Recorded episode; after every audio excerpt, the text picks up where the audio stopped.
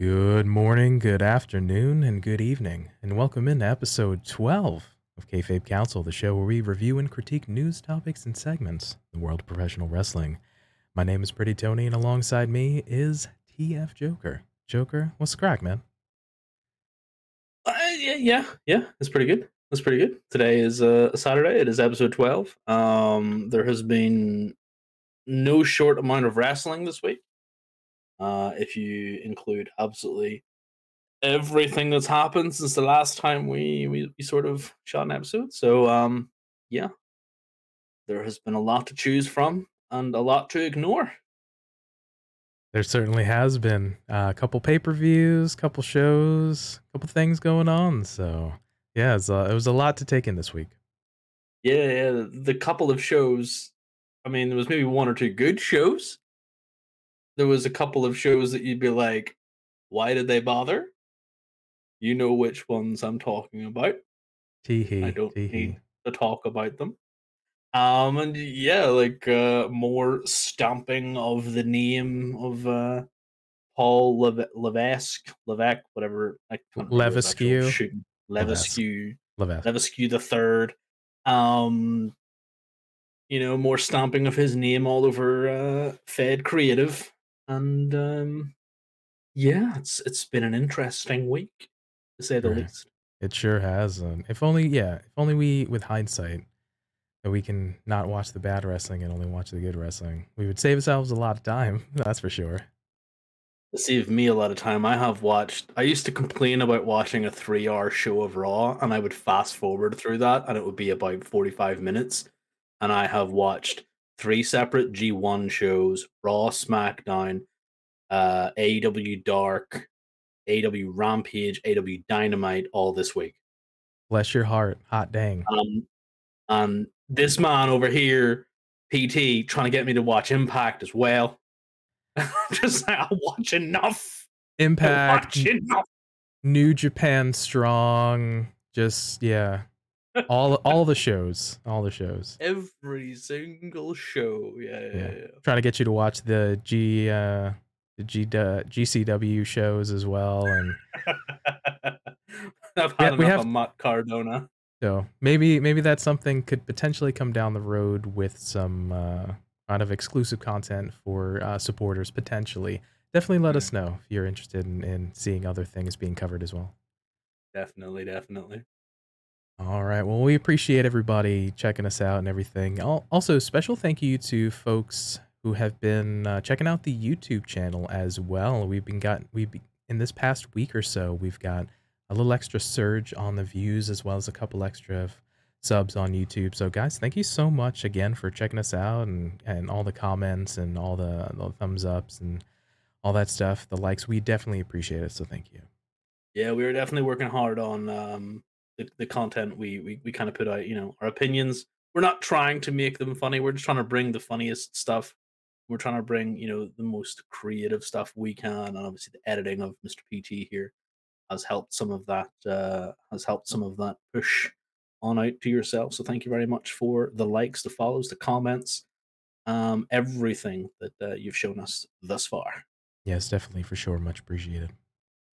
And of course, as the aforementioned, you can find us in video form at youtube.com slash kayfabe kouncil and in audio form wherever you get your podcasts from. On this week's episode, we look at big returns to WWE. And we're also going to be looking at the Ciampa winning and earning a United States Championship title match and the implications of that, as well as how that impacts creative overall. But Mm. coming up first, big returns to WWE. So, as we saw earlier this past week, we saw the return of Bayley after more than a year away from television, and she did not come alone. She ended up coming with, of course, Dakota Kai and the now renamed Io Shirai to Io Sky. So, absolutely incredible surprise return from Bayley, of course, at SummerSlam.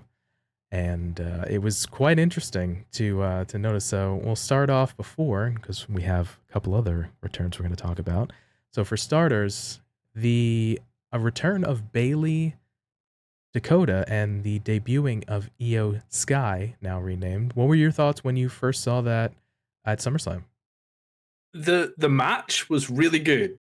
Like legitimately before you get into the return, you have to like set it up with how good this match was with Bianca and uh and Becky. Becky just kind of putting on a clinic of a really good match.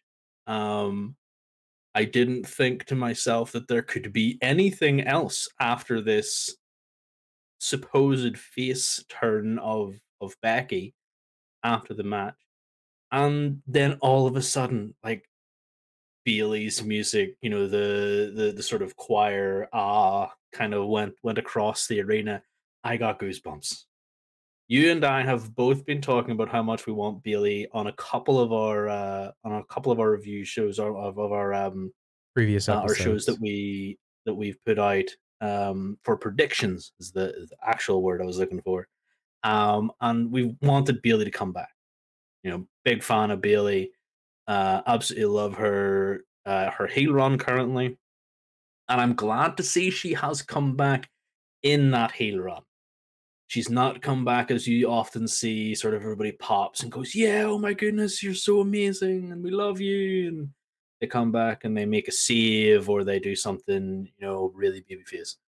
Um, her coming out with this faction of uh, Dakota Kai and Io Sky, yeah, like, and they give each of them a little bit of time to breathe, as if it was like, you know, they bring Bayley out. She walks down the walkway and then she stops. She goes, "I'm not alone." And then Dakota Kai comes out. And like, "Wait, what?" Dakota Kai got Dakota Kai got released, right? She got thrown out the door. What's going on here? And then she stops. She's like, "Wait, there can't be more, can there?" Like, "Who's this going to be? Is this going to be Sasha Banks? Is this going to be Naomi? Like, what, what's going to happen here?"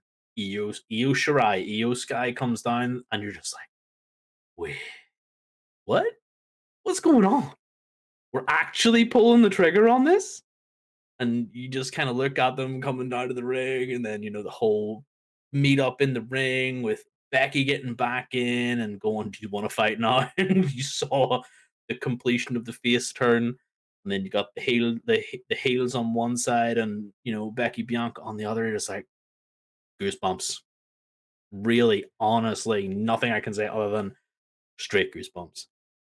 100%. Um, and that's again not taking anything away from the amazing pay-per-view ma- event match opener that was uh, Bianca uh, facing off against Becky. Those ladies were giving it socks, putting in all the effort.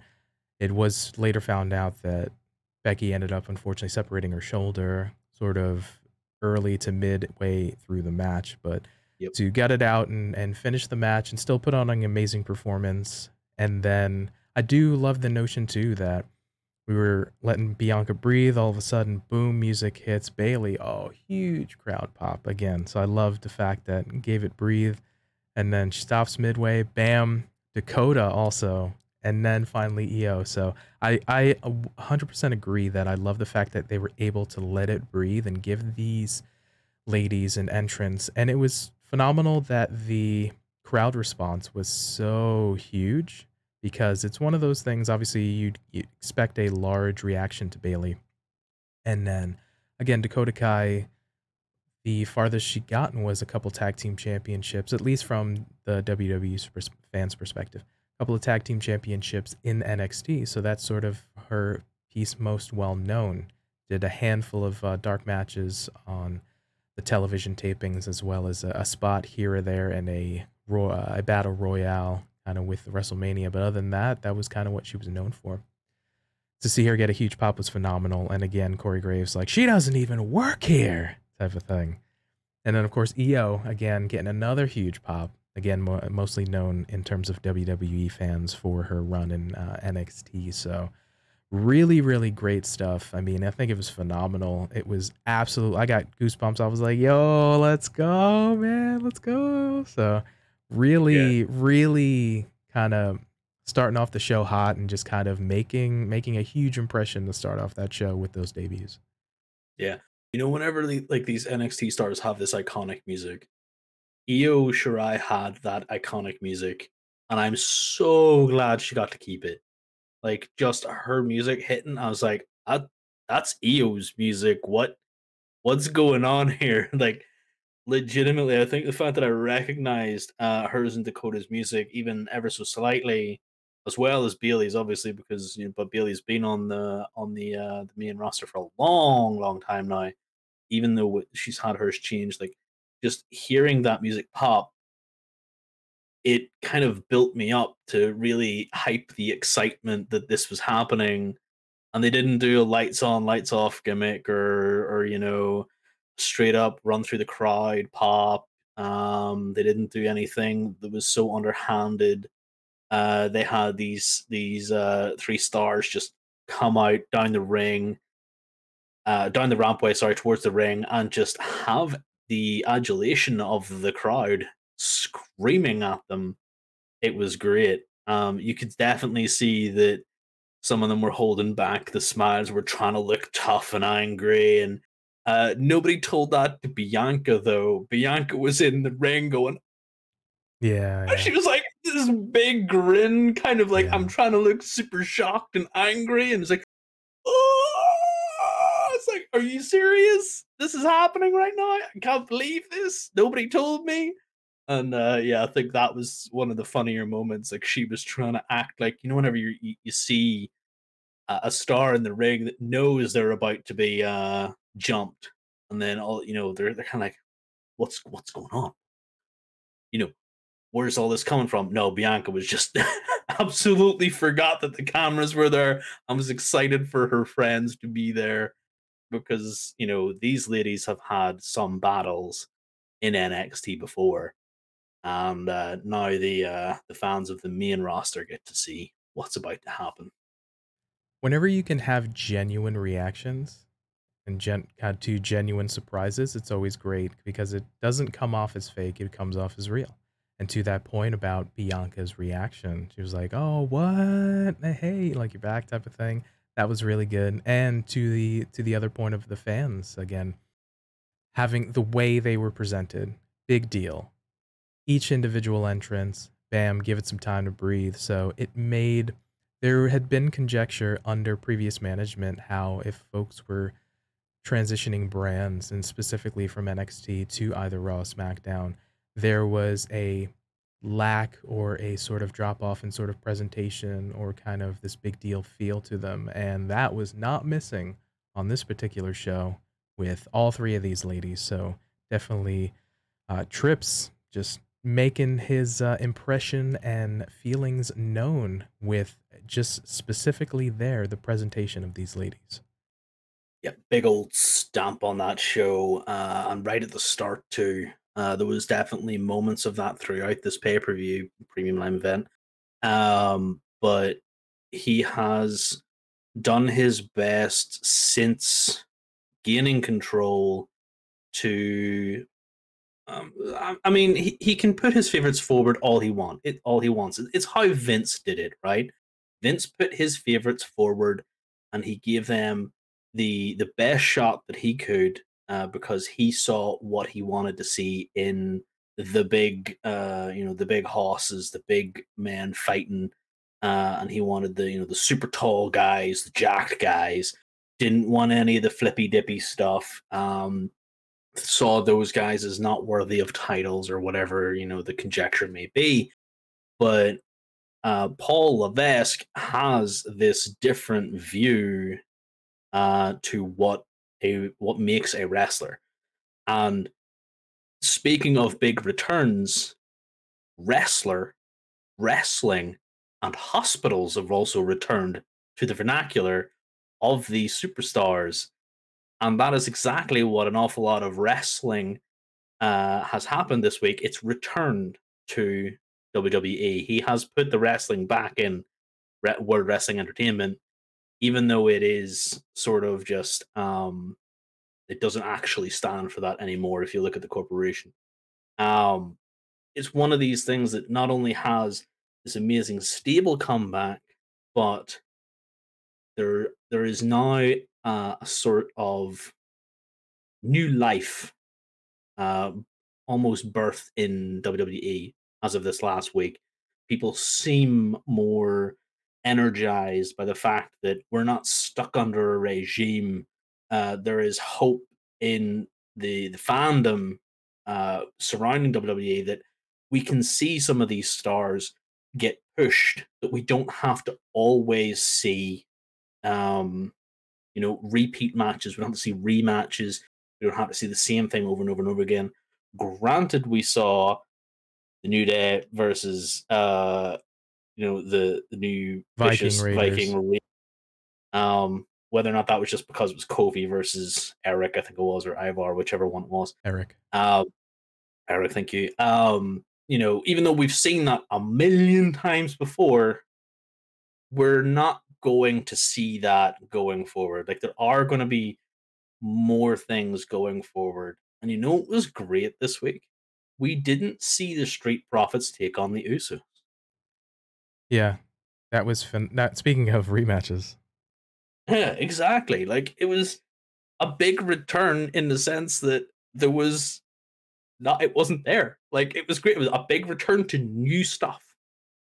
Um, and I feel like that has been um super uh galvanizing factor in his outlook towards the way he wants to drive and and lead the ship um from Triple H's point of view uh that he wants to give us stuff that maybe yes we would have seen in NXT um but it's definitely a case of we're going to see a lot of new stuff to the main roster as it were yeah, there's sprinkling of Triple H kind of putting his stamp on there. You spoke you spoke about terms like wrestling wrestler, like hospital. It's no longer this sort of weird vernacular. Like you you're allowing the talent to kind of actually say words that are okay in television are okay in English and it's you know type of thing like you don't have to sound sort of robotic or kind of weird lexicon as as it were type of thing. You see the sprinkling of these big presentations and these little tweaks and stuff. So there's definitely some some changes abound again that I'm very very thankful for. Uh, the and lastly onto that point about the lack of just constant rematches or retreading kind of the same old things. And speaking of Trips just putting his kind of stamp on the showcase itself, the aforementioned debut of Bayley, Dakota, and Io, they were featured four different times on Raw itself. You had the backstage beatdown of Becky, and then you had the backstage interview where Bayley said it was about the new group and the fans will see soon, and then into uh, saying hello to the Usos. You ended up having them interfere in the Alexa Bliss Asuka match, and then subsequently Io facing off against Bianca. So you had a nice little piece of, again, you had a big return. They weren't forgotten about. They weren't explicitly shoved down our throats in kind of weird segments, but it seemed the fact that they were featured multiple times, where many times women segments, all right, we have to have one per show all right, uh, pick two ladies to get featured and then, you know, check mark type of thing like that, where it wasn't the case. Again, big return, big featured. They were put into at least uh, storylines and or segments that kind of sort of made sense and had sort of that late 90s early 2000s sort of attitude era we have a story that flows throughout the show type of thing um, which was very very nice. So yeah, definitely presenting them as big deals. Yeah, it definitely reminded me of those, like the the way you said, like the the late nineties, the attitude, uh, sort of leading into the ruthless aggression era as well, where you would have this. The big story of the night is going to be whether or not X star turns up. We're going to keep an eye out on this from the very start of the show right up until the end of the show. Well, they made their presence known then we got um, then we got to hear from them. Then they made another statement, basically putting the the women's locker room on notice, and then they backed up what they were saying. Unfortunately, they did have a match against Bianca Belair, who is unfortunately Roman Reigns, and cannot lose. So we had to have a screwy finish. I didn't like it. I don't think that she should have been the one to have this match. I feel like it should have been um, possibly Asuka and uh, Alexa in a tag match against Io and Dakota. That would have been the better match and have Io and Dakota go over.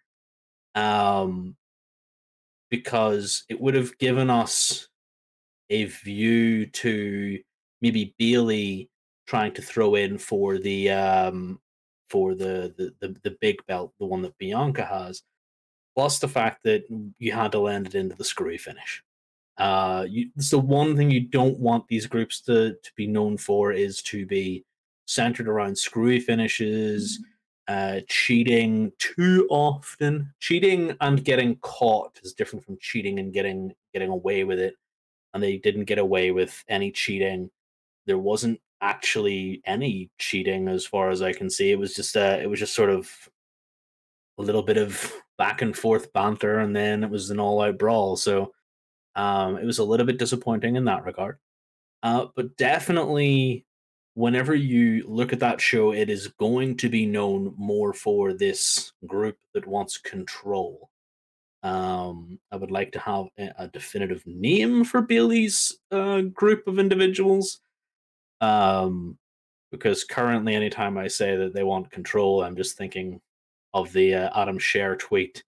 Uh, underneath her initial tweet was "your narrative," and I'm like, please no, please I no, mean, Adam. to be fair, Bayley is controlling her narrative.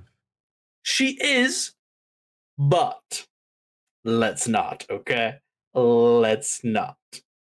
Um, yeah, it, it, it's definitely a nice narrative change, though, uh, to see that um, the division is being put on notice, um, not by Charlotte, not by anyone returning, but by new blood in Sky, Shirai, Sky, yeah, Io Sky, Dakota Kai coming in along with the returning Bayley.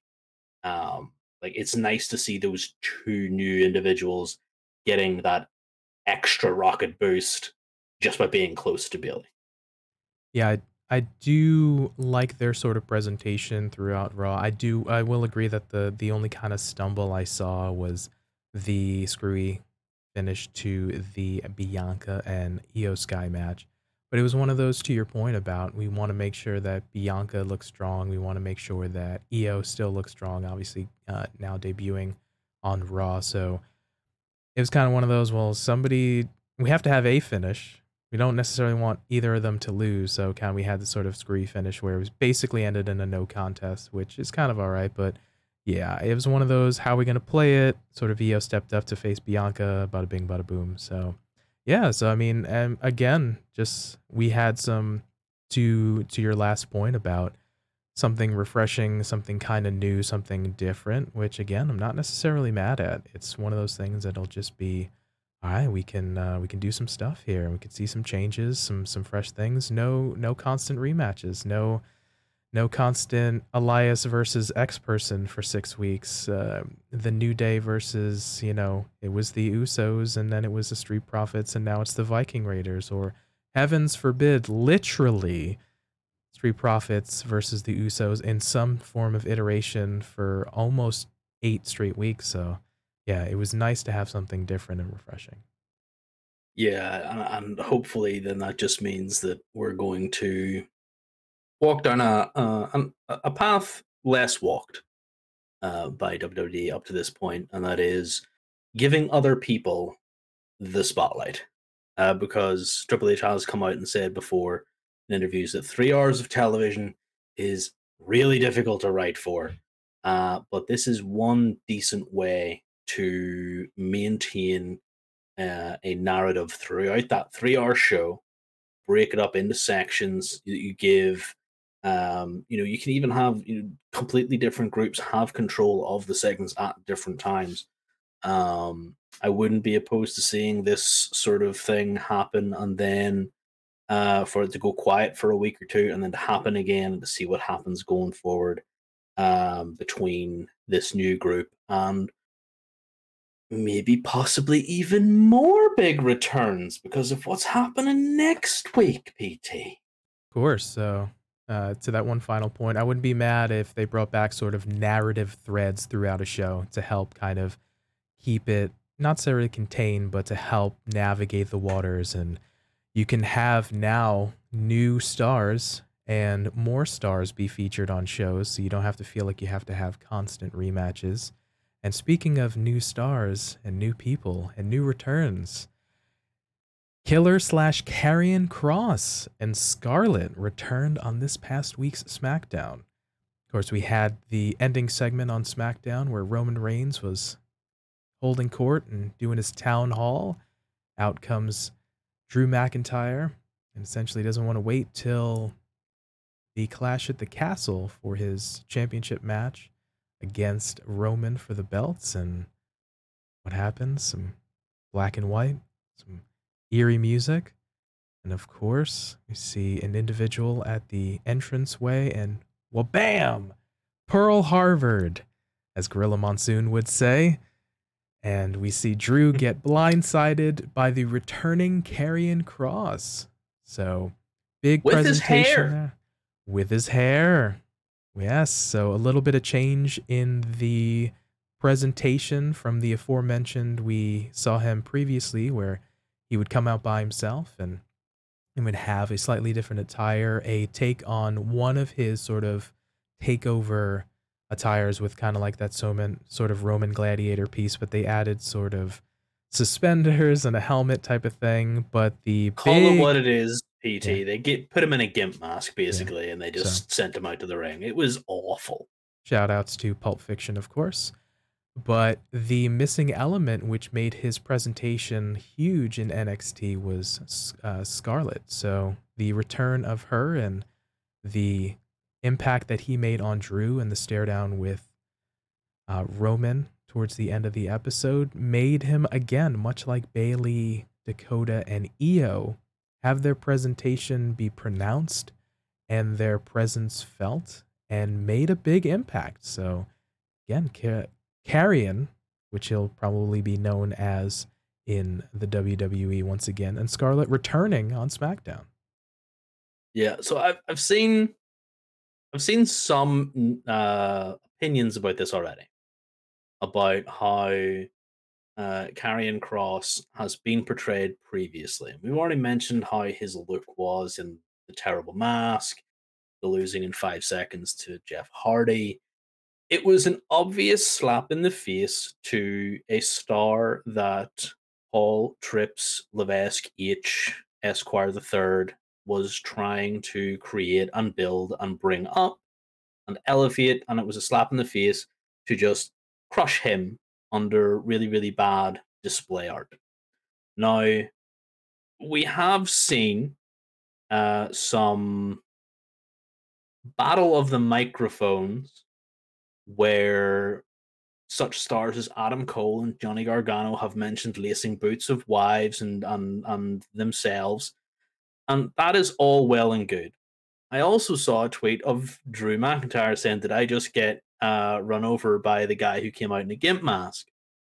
And to be honest, okay, this is me just looking at everything from an outsider's point of view and trying to point out the fact that Drew McIntyre was once the chosen one of one Vincent Kennedy McMahon, who only found his finisher, the Claymore, by wearing pants that were too tight for him in a tag match with 3MB long after he was discarded as the up and comer. Okay. Man band, also had- We also had in the ring a man who somehow got the entire WWE universe to boo The Rock, as in Roman Reigns. So I think we can forgive Karrion, Killer, Stephen, Mark, and Jacob, whatever his name is. We can forgive him for poor presentation because that was done by one spiteful old man. And if you don't want to forgive him for that terrible presentation, just take a look at what that entrance with Scarlett did for him. Because she took all of the eyes. onto her, made this absolutely amazing presentation, and then he does not have to say a single thing except punch you straight in the jaw. So, yes, I don't care that he wore the Gimp mask and lost to Jeff Hardy in three seconds. Just like I don't care that, you know, the Scottish psychopath used to be the Scottish guy with the really tight pants that couldn't, you know, throw a kick. Just like the the Rock's cousin got us to boo him. I don't care about those things because what happens now is we get to see what could have been. And what could have been is going to come real soon when you see what Karrion has to offer in terms of the big monster man. Yeah, 100%. So there is a lot of, I guess, kind of mentions, or not, I wouldn't say teasing is the wrong word, but the mentioning of, again, previous things, like you said, Drew, with the Gimp mask type of thing like that. And then, again, people pointing out the Adam Cole and Johnny Gargano kind of like, oh, what's going on with this guy type of thing. You can't uh, wrestle, you know, paraphrasing, of course, type of thing. You can't lace, can't lace Candice's boots type of thing. What remains to be seen is that you can kind of go away for a little bit, kind of come back and have essentially be positioned well and get a couple weeks, a month's worth of big booking, and you can kind of change all that. You said you mentioned we have a couple example just from the people you mentioned, The Rock, with the uh, the fuzz top and the kind of Flex Kavana and uh, all that other thing. Rocky Maivia changed it up. Boom, different presentation. Rock, big deal. Roman constantly being shoved down our faces. You know the uh, the aforementioned being booed alongside the Rock type of thing. Boom changes the presentation. Now folks are more accepting of him type of thing. Again, Drew McIntyre was kind of in a lull, went away for a little bit, big presentation, boom, big deal. So it's one of those things that you can have a moment where if you are presented well and you have the ability to kind of let your personality and your athleticism shine, put yourself in the right spot. It was something that the Paul Heyman used to say in ECW hide the negatives, accentuate the positives. And if you work to people's strengths, you can be presented well. You can be you can have really good results when you put them in situations where they're set up for success. Yeah. There are people out there who are in the business who are terrible on the microphone, but we don't care because they're really, really good in the ring, either as a powerhouse or as a technical wrestler. See, for the longest time, Brock Lesnar. He could not talk his way out of a wet paper bag. That man could literally rip me limb from limb. And he obviously loves to break rings, as we've seen, uh, as we've seen him do many occasions. But only until recently has he been anything good on the on the mic, and it's because he's kind of riffing on what Paul Heyman used to say with his name, and you know, calling himself the big farm boy and all this here, and just having an absolute laugh with it. Not everybody's going to be good on the mic. You need that different presentation for these individuals. Not everybody's going to be an Adam Cole on the mic and Adam Cole in the ring, a Johnny Gargano on the mic and in the ring. You know, these are these are talents. Uh, uh, like we'll use them again. The Rock on the mic. You know, these guys are not. Um, they're not supposed to be uh, absolutely eye grabbing, but somehow they are because they have everything. And it's because they are allowed to accentuate what they have and we hide what they don't have. What they don't have is height and power and you know this this big monstrous aura. So we we let them put on their classics. We let them put on their shows. We let them say what needs to be said. Sometimes I could do with a little bit less of what Adam Cole and Johnny Gargano has to say, to be honest. I don't particularly find them interesting to be allowed to, to try and get the point across for 20 minutes. Um, but equally, if you have something coming in with a monstrous aura, um, or something that is just spooky, which is what he's supposed to be. He's supposed to be this spooky monster man. Yeah, big intimidating. Yeah. With with this siren uh, of his wife you know, she she doesn't exactly say much. She just puts that little um that little Hourglass. countdown, the the hourglass in the Yeah. ring in front and the the hell is this all about? It's like, well, yeah, well, you're put on notice, essentially. Without saying so much, you're put on notice now, Roman. So I like to see different presentation for different people because if everybody was presented the same way, it would be boring. It's like you took the words literally out of my mind and my mouth because that was the that was the ex- point I was going to agree with you that if everything was the same, everyone had the same look, talked the same, had the same gear, did the same moves, it wouldn't be interesting because it's so homogenous. There's kind of nothing different. I think that's why folks like these different characters is because of how they carry themselves, what their character is, the way they look, the way their gear is, the way they kind of talk, all these different things. That's why it's a variety show. You have you have guys that can be great in the ring, you guys can do the high flying, you guys that can cut a great promo, have a different look, you can kind of get behind. I like this guy because, you know, XYZ. So again, having some differences is always nice. You know, sometimes you don't always want vanilla ice cream. You're just like, all right, I've had vanilla ice cream, you know, for the past couple years. I want to try something different. Ooh, this is different. I like this. Okay, I'm okay with kind of something different. So again, having some differences is always okay. Yeah, Hundred percent agree. Yeah. So it, remains to be seen as Karrion just re-debuted on this past week's episode of SmackDown, kind of how that's gonna parlay, potentially figuring out a way to potentially end up some kind of match with maybe Roman, maybe with uh, Drew. We'll kind of see type of thing, but we're Yeah, we'll kind of see I- how I that do- flows. I do see him sort of entering into a entering into a program with Drew here for a little bit uh, before the Drew versus Roman match.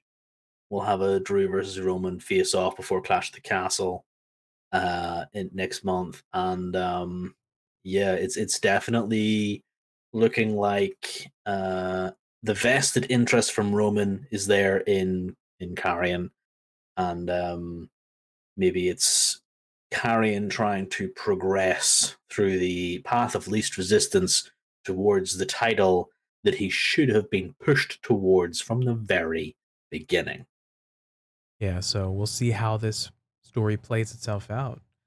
But we had one more announcement coming on SmackDown itself the Women's World Tag Team Championships. The titles will be returning with the tournament beginning on this coming episode of Monday Night Raw and then culminating at Clash of the Castle. So, a return of the aforementioned Women's Tag Team Championship, which again have been missing slash vacated since late May when Sasha Banks and Naomi walked into head of talent relation John Laurinaitis' office and put them down on the desk and walked out. So it only took them uh, two and a half plus months to uh, to figure something out, but now we hear new uh, new management. We are now returning the women's tag team championship. Yeah, there was obviously talk that um, Sasha and Naomi let down the fans. Um, we all know what that was code for. They let down one individual.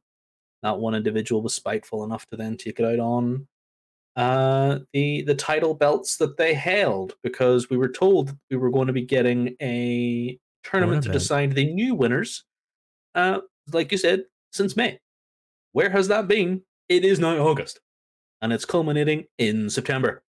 So please, if you have any idea what that guy was smoking, send it my way because I'm pretty sure it was strong stuff. He just forgot about a set of titles whenever he was letting it on that we're supposed to be disappointed. No. But thankfully, we have someone who is of sound, you know, mind and body that has remembered that these existed because it looked for a while there that um, even the NXT women's titles, uh, women's tag titles, were being thrown in the bin, literally as well as figuratively.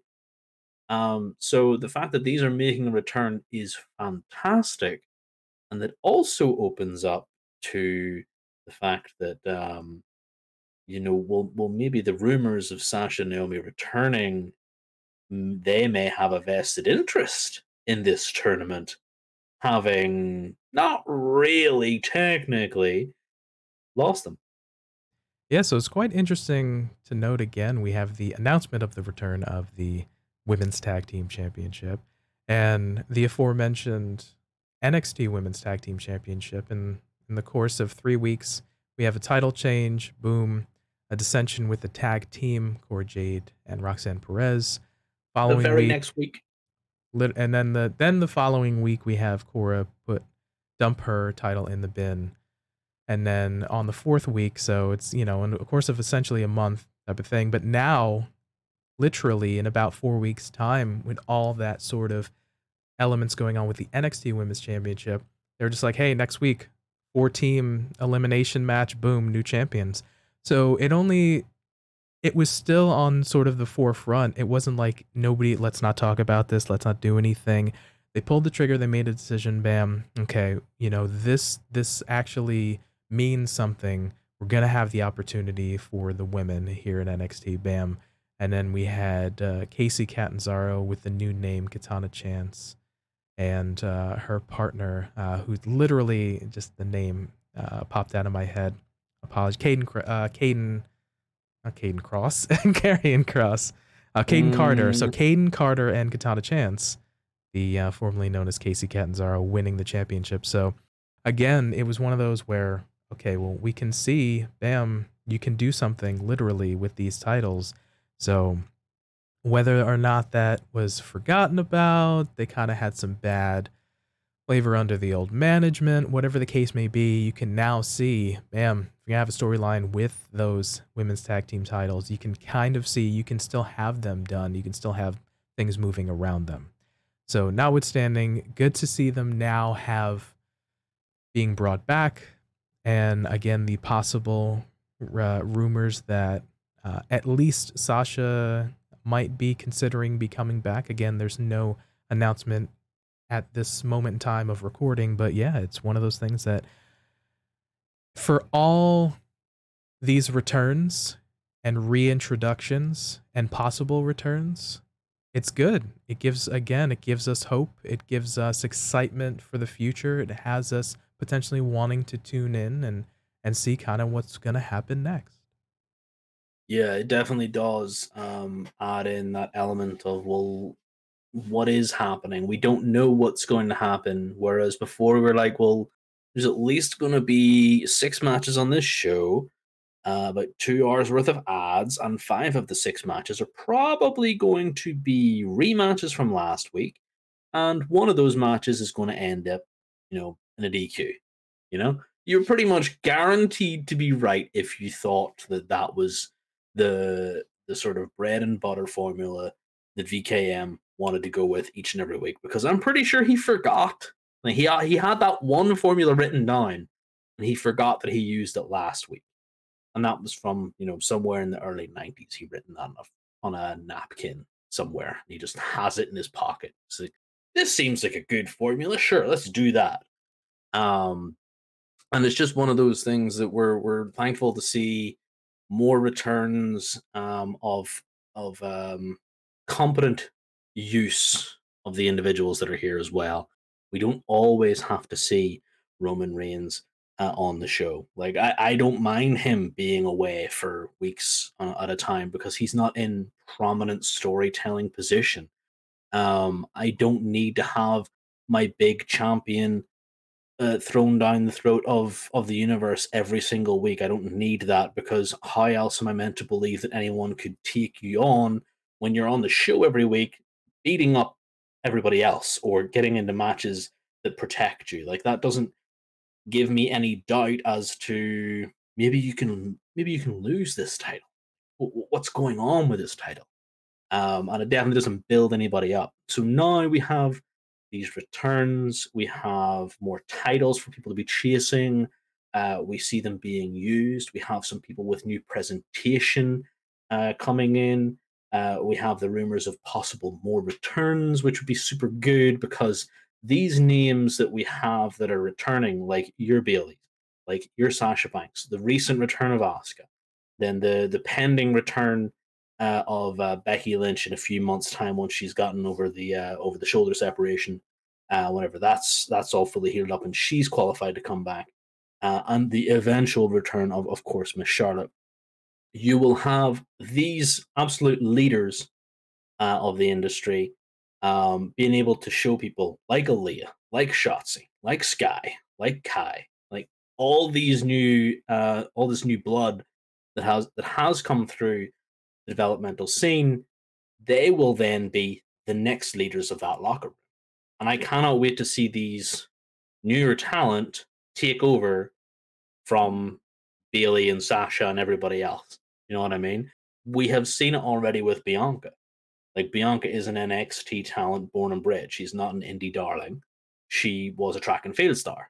So the fact that she has come up through these returns are only going to lend themselves to the enhancement of further talent and uh, can only push that scene up further. Agreed. Exciting times coming. All these returns, potential returns, more opportunities less rematches, new kind of feuds, all these different things leading to just fun times for an exciting television show to watch. So definitely for sure, we are excited for the future, and and it, we're not going to have returns every week, or you know, this is a is a big this is a big week for returns and excitement, but we have more excitement and kind of uh, hope for the future again, like we talked about last week. Yeah, people might have been able to tell I did get my supply of hopium uh, my, my supplies of copium are running low, and I'm not trying to uh, replenish those. My supplies of hopium have uh, have definitely come through this week. So, like you said, for the future, I'm looking very much forward to it, especially whenever it comes to uh, women's wrestling in WWE. But those were our thoughts on the returns of all these folks as well in the titles. Definitely let us know what your thoughts were on the returns of the superstars and titles and the potential returns as well. Let us know in the comments down below on YouTube or on Twitter and Instagram. All right, and coming up to our other topic here, Ciampa earns a United States Championship match. So we decided to talk about this particular piece, and it might have seemed like a kind of smaller segment that happened on Raw, but it lends itself and it gives its credence to a larger piece that's kind of going on in the inner workings and the storytelling and the piece of what's going on in terms of the championship and kind of how it's presented. So, what we have here is a foregoing of the quote unquote open challenge piece, is kind of what I was going to drive at here. And I myself have a love hate relationship with, with open challenge. I understand that the the nature of an open challenge, you can kind of give any random person kind of an opportunity. The first one to come out here gets the title shot against me, the champion. But I kind of don't like the idea of an open challenge. In in and of itself, it's because the it's supposed to make feel like having a championship opportunity, having a title shot is important. We saw it with the Intercontinental Championship with Gunther being like, I'm not doing an open challenge. I can't prepare. I don't know who's coming at me. That doesn't make sense. Stupid. We see things like the AEW Women's Championship, where we had the notion of a pre show promo at one point where Thunder Rosa says, like, I'm giving an open challenge, and it was answered by Marina Shafir. Like, it wasn't even put on the show, for example. We've seen in the past the United States Championship with John Cena doing it, amongst other people the TNT Championship, obviously with with Cody and Scorpio Sky and Sammy and all these folks doing kind of open challenge. Ricky uh, Ricky Starks most recently with the FTW Championship doing that thing.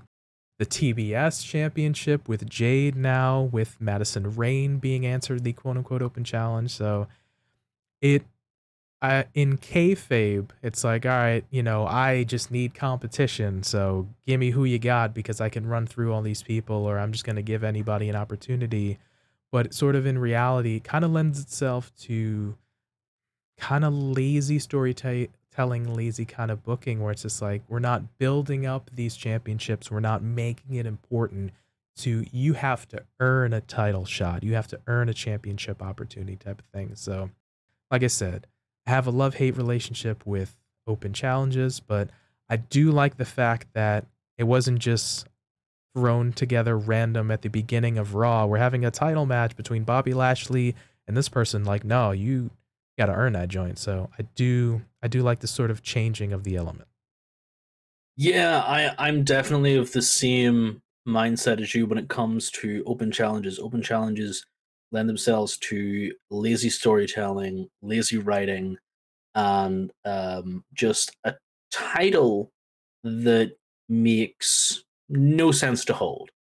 Um, if you look at any of the previous uh, titles that have had their uh, open challenge status um, challenged, um, you kind of seem to find that no one will win the open challenge unless it is the previous title holder who went away due to injury or has been gone from TV or is a big enough name to warrant the well I'm coming back I need I need to have a title because I'm synonymous with winning.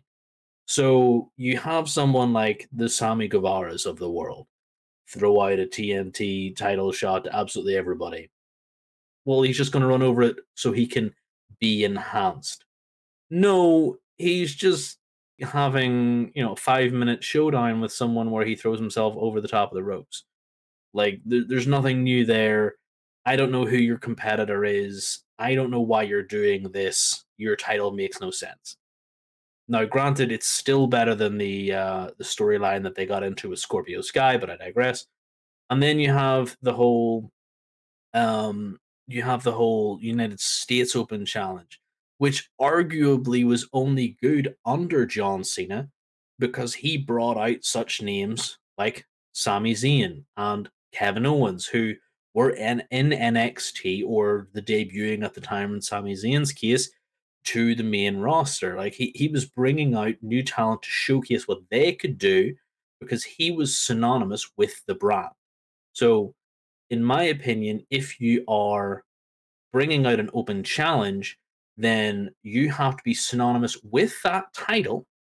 You have to be seen to be defending that title against top tier individuals for a spell, and then say, I am now issuing an open challenge to get away from the fact that you need to have a story written for you.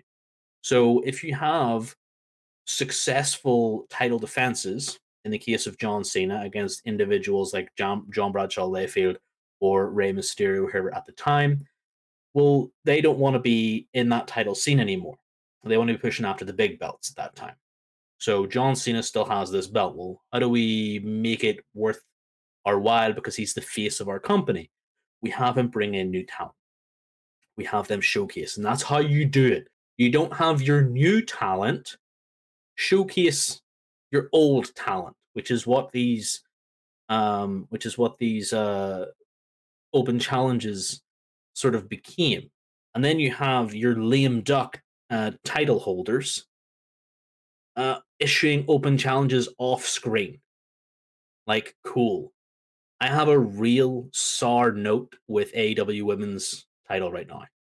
I am not a fan of the way they're playing with Thunder Rosa, and the fact that they even did this and then dropped it shows you just how much they this did not work. So I don't know why they moved it onto the TBS title because it didn't work for your AEW Women's title. It's not going to work for uh for Jade. Just keep feeding her people until she gets to 50 and 0 and then take the title off her. Give her the AEW women's belt so that she can make that even bigger. You know what I mean? But they need to sort that out. An open challenge is not the way to go for her. Yeah, I am a, of the agreement that if you're giving someone this trophy, right, the the notion of a championship belt makes you all right. If you're in storyline or in kayfabe saying this is an important trophy, this is an important token, the person that we put it on is is a big deal and will help and the title will help the person and the person will help the title and this is important and this is an important trophy that you should be fighting over and type of thing if you if you build it up to be a big deal then the fans and us can believe that it's a big deal and when you start to kind of do sort of things that kind of undercut that it becomes confusing and then and you potentially lose investment or kind of lose stake within this trophy, within this person holding this this this belt and this and this thing. So the notion of uh, again, it's just I don't know. I I always felt like it it should be important because that's what you're wanting us to believe and these these ideals that it should be fought for and it should be earned to have the opportunity to fight for this trophy, to fight for this title. So um, as we bring it full circle and kind of bring it back around, we had this. We had this notion of, all right, this is important. This is not just going to give away a random non-announced uh, matchup here on Raw. All right, we're gonna do. We're gonna have two th- triple threat matches. Six men gonna fight to then get into a singles match and then that singles match then earns the championship opportunity against Bobby Lashley. So we had an opportunity to see six men. Again, we haven't had triple threat matches happen really on Raw in quite a long time. But we got an opportunity to see the the first match was Ciampa, Chad Gable, and Dolph. So you know we haven't got really a chance to see kind of that matchup before, really between those three. And then the second matchup was Miz Mustafa Ali and AJ Styles. Again, interesting combination and a nice opportunity to kind of showcase, hey, do something different, different combination of folks. And then we subsequently had AJ as well as Tommaso Ciampa win the individual matchups. And that was a cool matchup that we really haven't seen before. And then obviously Tommaso Ciampa earning the win over AJ. So mind Which the fact not how I saw it happening. Yeah, for sure. With AJ Styles in that match, I did not think yeah. Ciampa was getting that win. So we for those that aren't aware, Triple H was a big Tommaso Ciampa supporter, and he had him hold the NXT Championship and be featured quite prominently in NXT. And this could be a byproduct of that, having giving Ciampa an opportunity, giving him a little bit of a push, as they would say, and kind of kind of bringing him back to sort of a little bit more of that prominence type of thing. So I'm not mad at it. Again, gets us away from constant rematches brings a little bit different flavor, brings the variety, made it feel important. You have to fight this pseudo gauntlet just to get an opportunity at unofficially the biggest belt on Raw type of thing. So I'm not mad at it. Yeah, what I really liked about this is the fact that um whenever they were talking about the uh about the opportunity, Miz made the comment that Ciampa wasn't helping him, but he's going to go out and help Ciampa despite that. Um, and so you can sort of see, even though they had been put together because I don't know, Vince thought that Miz needed a heater for some reason. Um, you, you you've got the uh, Triple H regime showing that we're going to start tearing these two apart here. Like I, I want you all to know that even though I've taken over, I'm still going to have to work with what I've got and pull these apart gradually. Otherwise, it'll be stupid. Um, and it looks like he is going to try and pull these two apart, which is great. Um, and no more is that evident in the fact that Ciampa gets the victory here and pushes towards big Bobby Lashers. And I kind of do hate this if only to be selfish and silly, I really like Bobby Lashley. I really like Tommaso Ciampa, or Ciampa as he's known.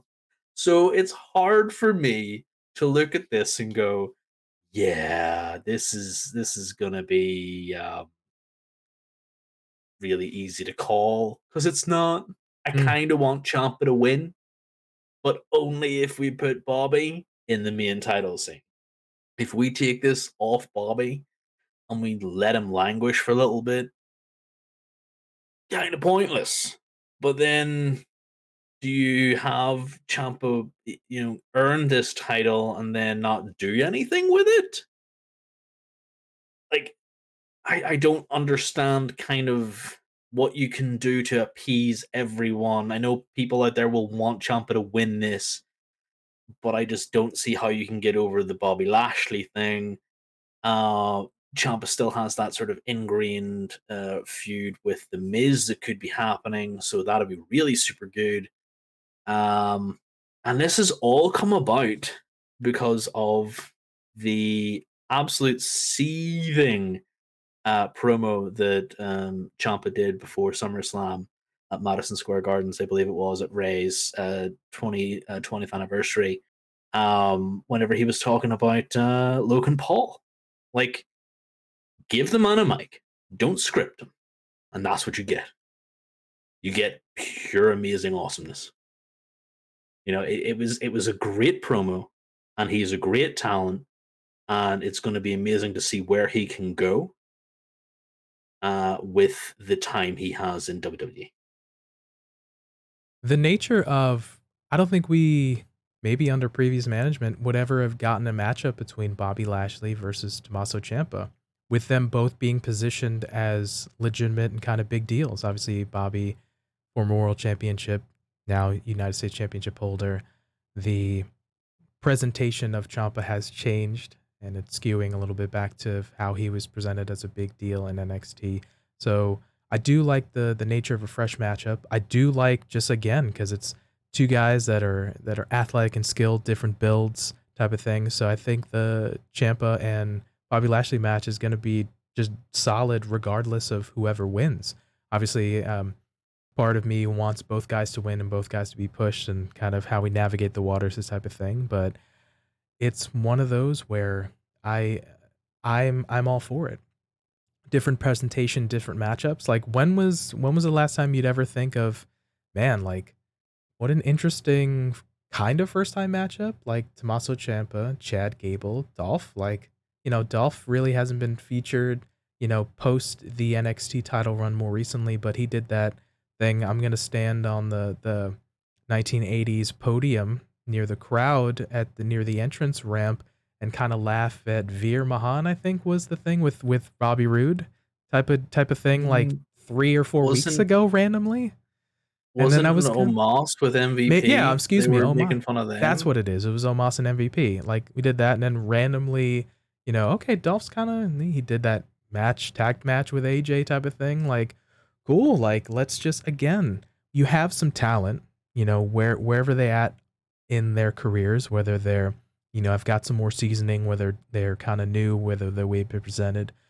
You, let's we have them on the roster, utilize them. The fact that Mustafa Ali was put into a, a match again with AJ and Miz, two guys, arguably Miz and AJ, who get featured more on the shows than Mustafa Ali is. Mustafa Ali's a fun talent. He, uh, you know, given given the right opportunity, the kid can go in the ring you know, I'm sure given the thing he can he can he's shown flashes of being able to speak well on the mic. So again, you have talent. Let's rotate them in, you know, showcase them, have some fun. You don't have to have rematches everything. Where I'm going with this is that again, if you're you're having all this time, money and effort being put into building up these characters strong, either whether it's on NXT, for example, Ciampa. He was a big deal in NXT, right? and then you have uh, other folks like Mustafa Ali through 205 Live, and then the programs in 2019 and 2020 and things like that, giving them a ch- ch- opportunity to be showcased as a big deal. Like, let's use them. Uh, potentially Cedric Alexander, you know, having push and then being put in uh, the hurt business, and then that was kind of taken away. So all these different things, right? The the point I'm driving at is again we're we're having the sprinkling in the kind of two weeks that we've seen under new management. Like we're we're seeing things viewed and presented different and seeing even though they're kind of subtle, it has a different feel. It has a different kind of flair, no pun intended, to it. And and again that that we can get things like new matchups and the potential that all right, we're gonna have to earn things and, and kind of being presented all these different things. Again i'm for it. I think is where yeah. this kind of segment is where we had the idea of it. Again uh, things being made feel important things being presented different things being presented well and kind of all those different things. Oh 100% um and and to your point of uh your earlier point of of of Ciampa's run in nxt like he elevated the NXT championship, like the the the big belt that they have, as he called it, Goldie. Like his presentation with Goldie was one of a covetous, um, suspicious, uh, just violent man. He would walk down to the ring holding it close to his chest, not draped over his shoulder, round his. He would clutch that thing to his chest. And nothing is more gold at the moment than the United States Championship, if you think about it. Very that gold. could be his new Goldie. and I am 100% behind him winning it if he wins it. Obviously, you know, I'm, I'm still of two minds which, you know, who should win. But him with a belt, his presentation is going to be top tier. He is going to elevate everything around him given the chance. And I just think that this has all come about because we want to do away with open challenges. Like I said before, if you have open challenges, it's because you want to take that person away from inherent storylines because you've got nothing for them after you've put them through the ringer with stories. Because you still want to keep this person who has this big belt um, and you want to put them into something new. It'd be like putting Roman at the minute through open challenges. So you you have him go through Brock Lesnar for the 546th millionth time. You have him beat uh you have him beat uh, Drew at Clash of the Castle, and you know after that you'd be like, okay, uh, you know he he mentioned it before. I've beaten everybody. It's like now is the time to have open challenges because I'm going to have an open challenge at this place. Then you have the big surprises. Then you have the big draws. Who's it going to be? And you have someone stupid walk out, and then they're only there to present somebody who's even bigger. Then you have the big pops and stuff like that there. Um, they're not meant to be a staple that that title is known for. It's meant to be what that person who is holding that title was good at doing. Like the John Cena, uh, the John Cena effect, unfortunately, was tried to be mirrored by many people and has unfortunately failed to bear any fruit except for on the tree that was known as John Cena. Yeah, again, I I feel like there can be a place for an open challenge piece.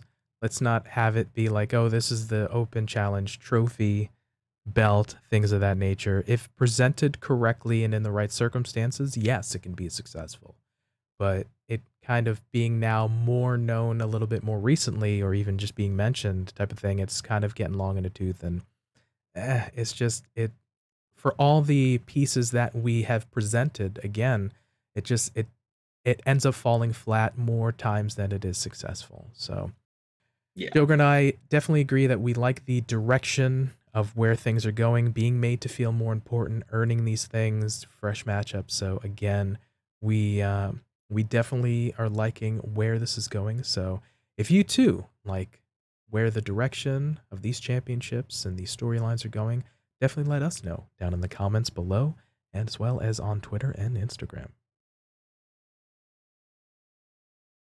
All right, now for some quick hits. Once again, for the newer listeners, quick hits are little segments and little things that happen throughout the week that we may not have gotten a chance to have a full fledged discussion about, but we really enjoyed sort of those pop the boys moments and those segments that we just wanted to share and kind of uh, that we had a lot of fun with and we wanted to spotlight here. So I'll go ahead and start us off. So for this week's quick hit for me, this particular one happened in a backstage promo during AEW Dynamite, where Tony Schiavone is interviewing Christian Cage as he arrives at the arena earlier in the day. Tony asks Cage to respond to the comments of Jungle Boy getting personal, and Christian says Jungle Boy was raised by terrible human beings. So continuing to bury him there. And uh, Mhm. Christian says he's dragged my personal life into this. That is something I would never do. And I just absolutely loved the heel work by Christian in this particular aspect was top notch. He's asking how Jungle Boy can get personal, and he completely just ignoring the fact that he was just talking about Jungle Boy's father being dead and his mother having the hots for him literally weeks prior. So um, this comes before Speculation. I would. I'd never believe that Christian would never do that. never. Never.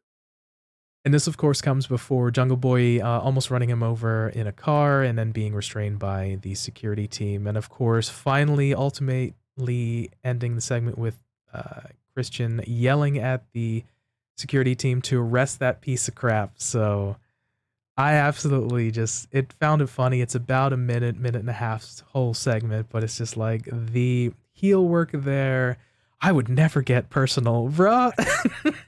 just him like it, purposely it, it ignoring all that. So it's kind of, I was like, man, this guy's just like really living it up and kind of just being top notch. Yeah, it, it had me just popping that that eyebrow as I was looking at the, at the screen, just going, "Are, are you are you kidding me? have you been have you been listening to yourself talking Come with the turtleneck and the jackets? With the turtleneck, the jackets, just telling you know telling Jungle Boy that his dad's dead and that he was raised by terrible human beings and, and top hitting, on, hitting on his mom. So hitting on his mom on live TV. Um, with with her with her daughter sat right there with Jungle yeah, Boy's sister, sister sat right there as well. Um, like it's just it was hilarious. Like it was so 90s heel that it was just top tier and something that some people aren't doing in AEW trying to be that comical sort of uh arrogant uh prick of a heel but trying to be uh self-aware as well at the same time yeah he's just he's lighting it up on fire right now and again it's a callback yeah. to kind of like that that sort of uh, not freelance, but just that uh, like kind of not, ignorant or sort of oblivious, like, oh, I would never do that, and just completely ignoring, like, I would never say anything like that when he clearly knows he said something like that. So nice little touches, nice little thing. Again, it's a small segment, but it was just like, oh man, the guy's just killing it right now. So. Yeah, yeah, his his heel work has arguably been his best work throughout his career and I'm just glad that he gets free reign to do whatever the heck he wants. Yeah, agreed. So that was my quick hit for this week, uh, Joker. Do you have a quick hit?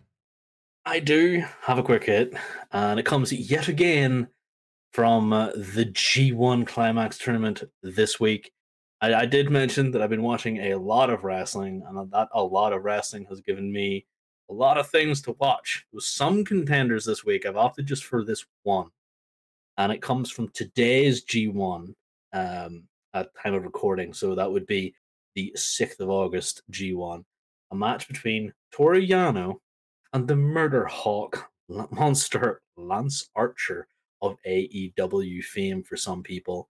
Uh, obviously, this if you know who Toru Yano is, um, you will know that he is a bit of a comedic wrestler. He has heavy roots in amateur wrestling, uh, and he is not one to be sniffed at, but he does do some really, really good work in the ring.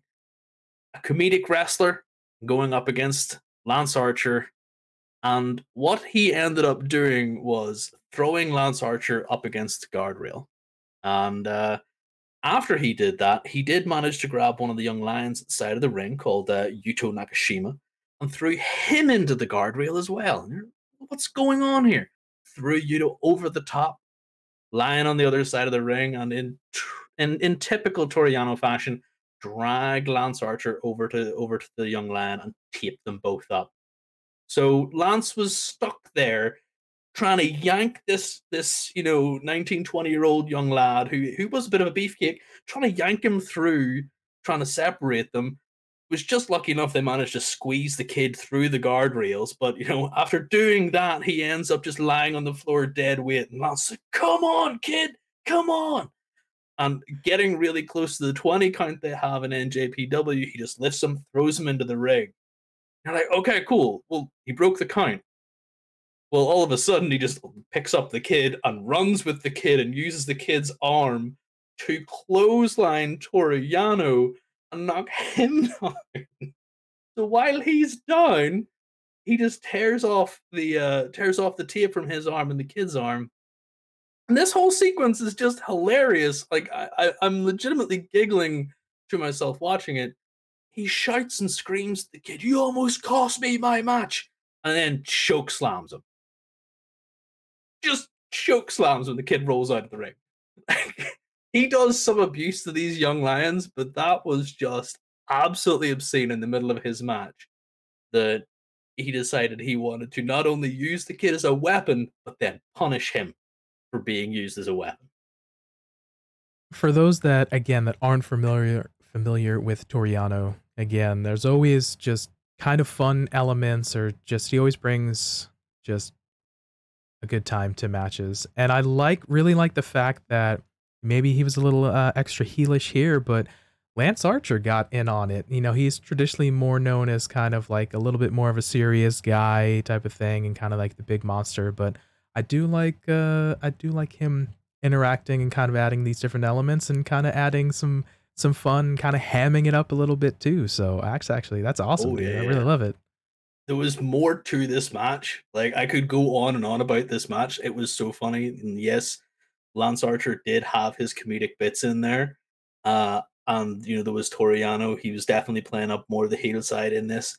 But give the match, give the whole match an entire watch. Uh, it was so funny It was just this one segment of him using the young lion as a weapon after after him almost costing the match. It was just super good, super funny, and something that you rarely see out of Lance Archer. And I just thought this was going to be some silly little squash match with Toru Yano trying to run away for a while. Uh, couldn't be further from the truth. Really loved it, and it was the highlight of uh, the wrestling week for me. That's awesome, man. That's I'm definitely I'm for sure now gonna check that out. So really awesome. Thank you for sharing that, dude. All right, so those were our quick hits from this past week. If you too have quick hits, definitely let us know down in the comment section below or hit us up on Instagram and Twitter and let us know what you enjoyed from this past week's Week in Wrestling. All right, so that about wraps it up for us, man. Joker, this was uh this was an intense week, man. How was it for you? Yeah, it was uh was pretty good for me, dude. There was a lot of nice stuff that happened, a lot of weird stuff, a lot of good stuff, a lot of bad stuff. Um, but yeah, the week in wrestling for me was fan freaking tastic. Long may it continue. Yeah, we ran the gamut of couple pay per views at the beginning, some returns, some storytelling, some like nice little elements just thrown in, a little bit of uh, comedy thrown in. So lots of wrestling this week and a lot of things to to kind of pick and choose from that we that we talked about today, but a lot of things also that we just didn't get a chance to kind of go in depth on. So this was certainly a, a really intense week of wrestling we had. Yeah, it definitely was, and uh, with uh, with my with my recent obsession with the G1 climax, it's actually coming to a climax at some point this month. So um, it can only ramp up from here and uh, there's, uh, there's a couple more things in the world of wrestling that are coming to the fore. So it's definitely not uh, looking like it's going to calm down anytime soon.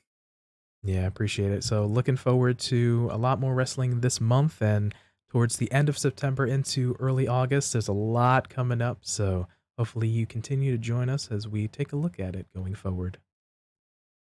So for TF Joker, Lance Archer is my spirit animal. And for me, Pretty Tony, we thank you for your time, letting us be a part of your day. And remember, be good to yourself, be good to each other, we'll catch you next time. Peace.